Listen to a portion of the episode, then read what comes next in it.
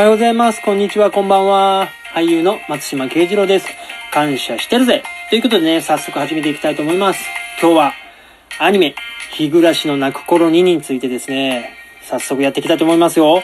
これね、日暮らしの泣く頃に、今ね、リメイクが始まったんですよ、最近。で、リメイクの第2話がね、この間の木曜日に終わって、で、今週の木曜日にね、第3話、23時だか23時半だか、すいません、その辺はね、適当です。ね、第3話が始まるんですけど、もう、びっくり。衝撃の、衝撃の2話。これね、いや、いやもうね、いや、リメイクだったんじゃないの？みたいな。リメイクちゃうやんみたいな。あのね、度肝抜きましたよね。もうファンの人もみんなそうだと思うんですけど、あれはびっくりしましたね。いきなりあんなシーンから2話始められて、でね、僕ね、日暮らし好きなんですよ。で、好きだけ、好きなゆえにね、僕ね、日暮らし実は1話見てなかったんですよ。なんでかっていうと、いや、なんで見てらへんねんっていう感じなんですけど、なんで見てなかったかっていうと、あの、リメイクって結構難しいと思ったんですよ。あのー、印象がやっぱり良かったので、えー、リメイクを見ることによってなんかがっかりしたくないなみたいなところね、ちょっとあったんですよ。ファンなんですけどね。日暮のファンですが、ちょっとそういうのがあって、実は1話見てなくて、えー、まあでもね、ちょっとどうしてもやっぱちょっと気になるんでね、2話見てみたらもうびっくりですよ。もう見てよかったと思って。もうだって全然、もうええー、ってあの2話の始まり。いやー、びっくりですね。これね、ちょっと説明しますと、日暮らしの泣く頃にはですね、パソコンのゲームから始まりまして、アニメは2006年、日暮らしの泣く頃に、2007年、日暮らしの泣く頃に回がね、えっ、ー、と、26話、24話と、えー、50話ぐらいありまして、で、その後に、日暮らしの泣く頃に霊、日暮らしの泣く頃にこう、えー、日暮らしの泣く頃にアウトブレイク、核ですかね。あの、核っていうのは拡散の核、拡大の核。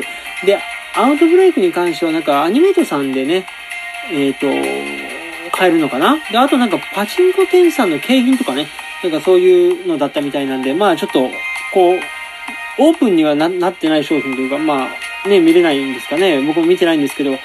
で、僕は日暮らしと日暮らしの回だけを見ていたんですが、あの2話を見たこと、2話に、2話のドア玉を見たことによってですね、これちょっと日暮らしの泣く頃に例は見なきゃいけないかなと。なんでかっていうと、あの2話の冒頭のね、あの、かけらがうんぬんかんぬんとか2話言ってたじゃないですか。あの辺が、どうやら日暮らしの例でね、出てくるっぽいんですよ。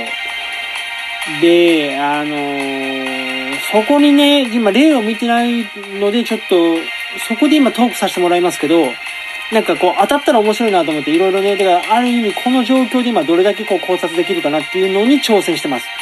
はい。まあ、今ね、例はね、見れる状態にはしてあるので、えっ、ー、と、例を見てからね、3話、日暮らしの泣く頃に5、第3話ね、えー、臨みたいと思います。いきなりね、日暮らしの泣く頃に5と言いましたが、今回の日暮らしの泣く頃にリメイクと言われていたこの日暮らし。第1話は日暮らしの泣く頃にしかタイトルなかったんです。そして、オープニング曲もなかったんです。それがあんた。あんたそれ、1話のエンディングでなんとこう、往年の日暮らしの主題歌がこう流れるという、もう本当に鳥肌もののオープニング、オープニングじゃない、鳥肌ものの日暮らしの泣く頃に GO のエンディングだったんですよね。で、それで終わりかと思いきや、なんと最後に、リカちゃまの、リカちゃまが見てて目が光るというね。え、リカちゃまみたいな。もうね、あれ本当ね、1話をタイムリーに見とけばよかったなと思いましたよ。で、1週間楽しみに過ごしてからの2話じゃないですか。僕、あえて1話見てなかったので、ベアの2話の衝撃。で、1話見てね、違いとかを結構楽しんだんですよ。あの、録画はしてたんです。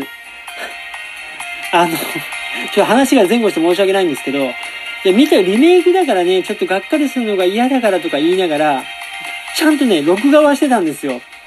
で、それを見てですね、あのー、前原くんがね、最初のシーンでね、あの、ちょっとこう、撲殺してるシーンがあるじゃないですか。あれは日暮でもありましたし、日暮の号でもね、ありましたけど、あの、首ポリポリしましたよね。あのね、首ポリポリはね、ないんですよ、日暮らしには。5でついてるんですよ。まあね、あの、見たことある人はもちろん、あの意味はわかりますよね。で、あの、今回の日暮らし号から、あの、見始めた人はね、あの、ポリポリとかはね、今後楽しんでもらえばいいと思うんですけど、それが違ったのと、あと、ゲームが違いましたよね。あの、日暮らしではね、トランプをやるんですよ。ボロッボロのトランプをね。で、そのボロボロのトランプをやるせいで、前原くんがね、もう、もうボコスコに負けるんですよ。もうタコスコに負けるんですよ。あの、みんながね、あの、絵柄と数字を覚えてるわけですよ。傷とか汚れとか折り目とかで。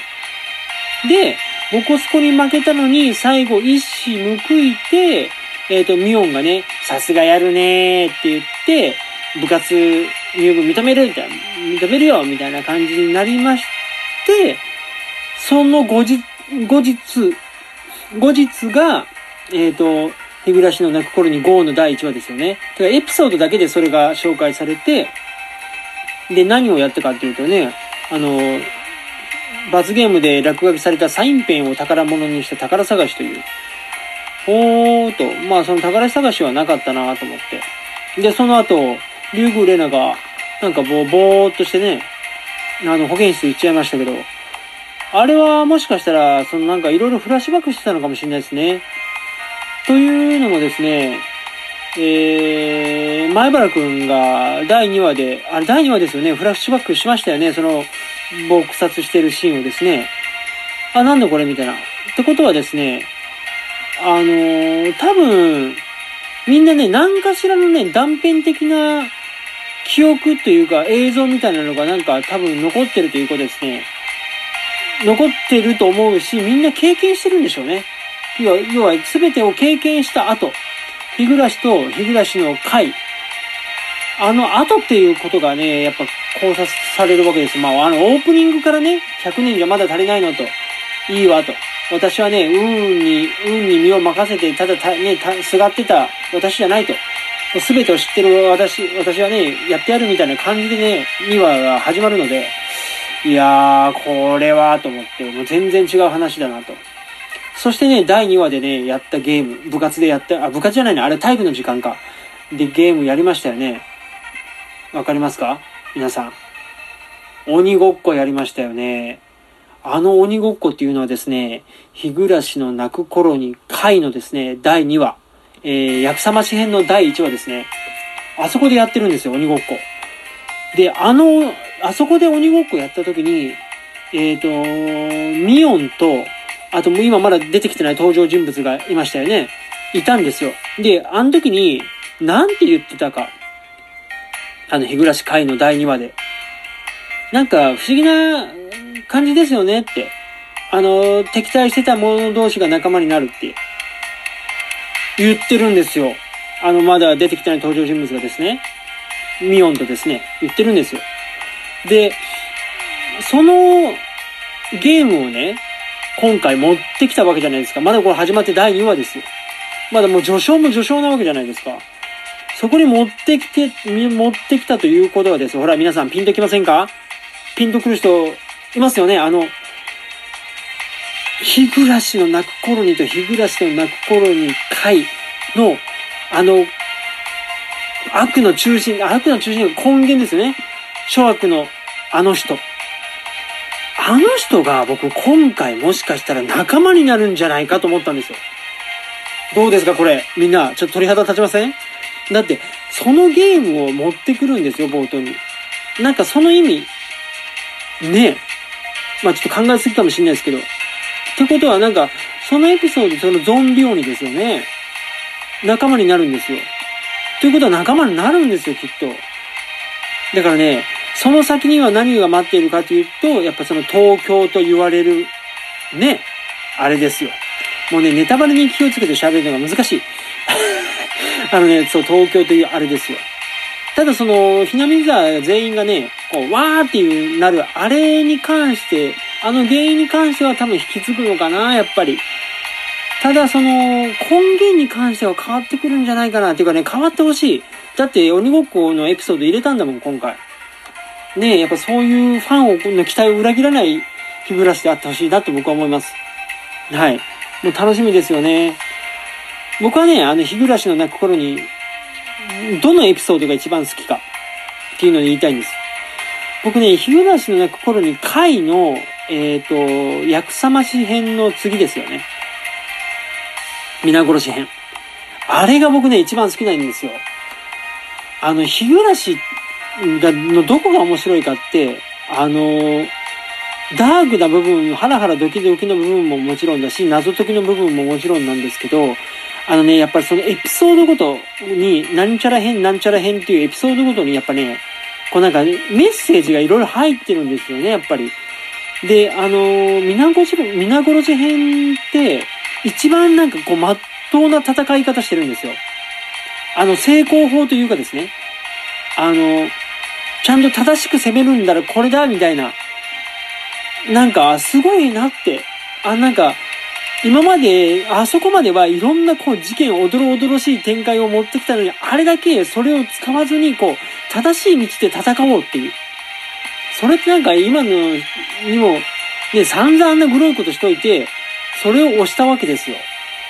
で、なおかつ一番最後のエンディングにつながる一個前、一歩、一歩前じゃないですか。で、いろいろ分かったっていう。僕はね、あの話がだから一番面白くて好きでしたね。はい。皆さんはどのエピソードが好きだったですかね？で、そういうのを踏まえてですね、だから第3話。どれだけ変えてくるのか。で、この竜宮レナと前原の関係がね、ちょっとこうワクワクさせる感じですよね、今回ね。でもね、そうなるとミオンのね、あれとかもうどうなるみたいな感じでね、もういろいろね、楽しみがつけませんが、えっ、ー、とね、皆さんまだ見てない人もね、まだまだ間に合うんで、もう全然間に合うんでね、ぜひ日暮らし見てください。そして一緒にトークしましょう。はい。というわけで、今日はこの辺で、感謝してるぜ松島慶次郎でした。